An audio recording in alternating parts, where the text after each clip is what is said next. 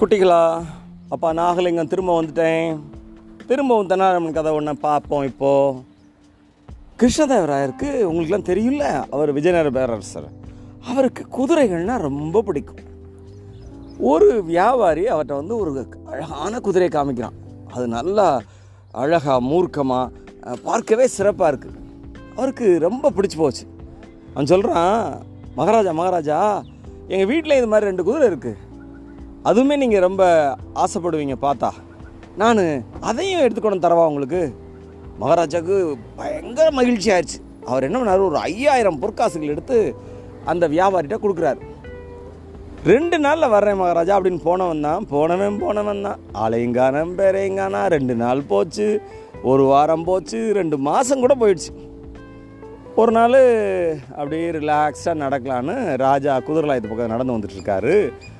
அங்கே தெனாலிராமன் ஒரு பேப்பரில் ஏதோ எழுதிட்டு இருக்கார் ராஜாவுக்கு அவர் என்ன எழுதுறாரு அப்படின்னு ஒரு ஆர்வம் போய் கேட்குறாரு தெனாலிராமன் அந்த பேப்பரை கூட நான் பார்க்கணும் அப்படிங்கிறாரு.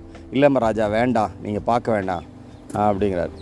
இல்லை இல்லை நான் பார்த்தே ஆவேன் அப்படின்னு அந்த பேப்பரை பிடுங்குறாரு. அதில் பார்த்தா விஜயநகர இருக்க முட்டாள்கள் அப்படின்னு தலை போட்டிருக்கு.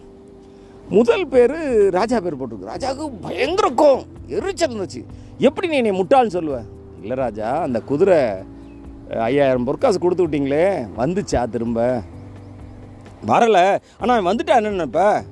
வந்துட்டா லிஸ்ட்டில் அவன் பேர் எடுத்துகிட்டு உங்கள் பேரை போட்டுருவேன். அவ்வளோதான் உங்களை போல் ஒரு முட்டாள் இல்லை. யாருமே தெரியாது. அவனை யாருனே தெரியாது. அவன் வருவான்னு நம்பி நீங்கள் ஐயாயிரம் பொற்காசு கொடுத்தீங்க. அவன் அப்படியே ஓடிடுறது அவனுக்கு வசதி. அவன் இதெல்லாம் மீறி திரும்பியும் வந்து குதிரையை கொண்டான்னா அவனை போல முட்டாள் இல்லை. லிஸ்ட்டில் உங்கள் பேர் போகிற அவன் பேரை போட்டுருவேன். அப்படின்னு சொன்னோடனே இருந்த கோபம்லாம் போய் அவர் கிருஷ்ணதேவரர் சிரிச்சிட்டாரு. ஆஹா நம்ம ஒரு முட்டாளாக நடந்துட்டோமே அப்படின்னு உள்ளுக்குள்ளேயே ஒரு வருத்தம் அவருக்கு இருந்தால் கூட அவர் தெனாலிராமனுடைய அந்த செய்கை நாள் பார்த்து சிரிச்சிடுறாரு. சரி குட்டிகளா இன்னொரு கதையை இன்னொரு நாள் நம்ம சந்திக்கலாம். இப்போதைக்கு அப்பா அவங்ககிட்ட இருந்து விடைபெறுறேன். நன்றி வணக்கம்.